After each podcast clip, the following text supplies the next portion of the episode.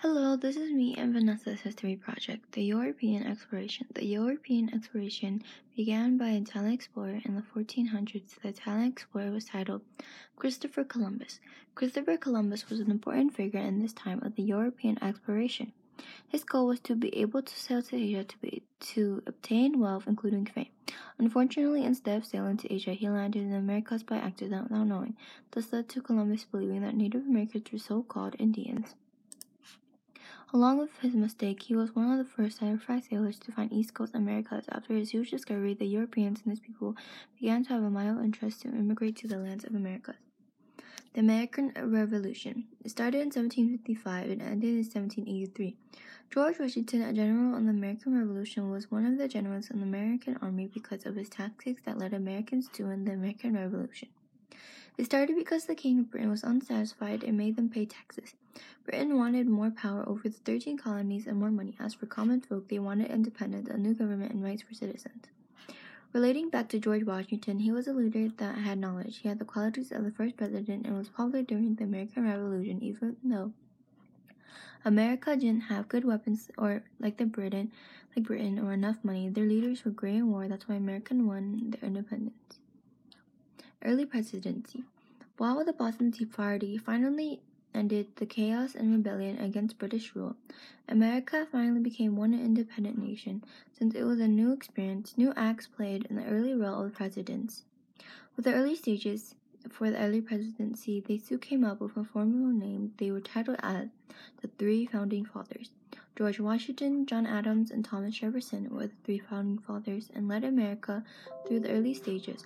They, both, they also both wrote the U S Constitution together along with other political figures. The U S Constitution was a letter written with rules that the government had to follow. Even though it was a do- an official document, it needed to be written many times due to weakness.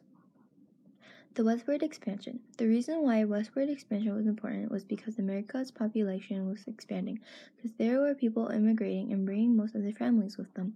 The person who bought the land was Thomas Jefferson, and he was the third president. He bought it from the French because they were fighting a war with Britain, so the French allowed America, Americans to have the land because they were going low on money. With more land also comes more power. And what I mean by power is more population and resources. Thomas Jefferson is very important in this, important in this because not only he was important for removing some of the U S debts after the war they had against Britain because of the purchase made citizens of the U S showed that they had independence and prosperity. The Civil War. The Civil War started in nineteen sixty-one and ended in nineteen sixty-four.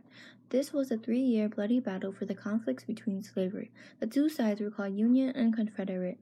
Around fifty major battles took place in this war. As the conflict and war grew along the years, the well-known grew as well. One of the major historical figures that took a huge place in the Civil War was President Lincoln. President Lincoln was in, was was on the Union side and experienced fully in tactics. He was the sixteenth president along with his face on the penny, as, for, as with figures, for the victor of this battle was the Union. For a few reasons, their success is due to the North already having industrialism, workers, and even factories. As for the South, they laid in ruins due to the war. The Reconstruction Era. The Reconstruction Era was in... was a time where the nation began to make changes to make peace once again. It began in eighteen sixty-five and ended in eighteen seventy-seven. Due to the Civil War, the South lay in ruins due to most of the war being fought there. Along with the South, around four million freed slaves needed food, clothing, and jobs within the plan of this mastermind behind. The mastermind behind this was Abraham Lincoln. Unfortunately, the plan with Abraham Lincoln didn't end well. Lincoln ended up being assassinated, taking his place with Andrew Johnson.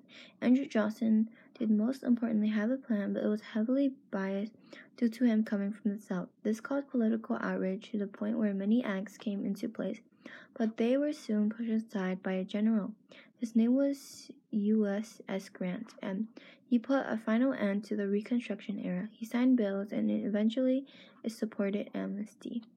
And that is it for me and Vanessa's History Project.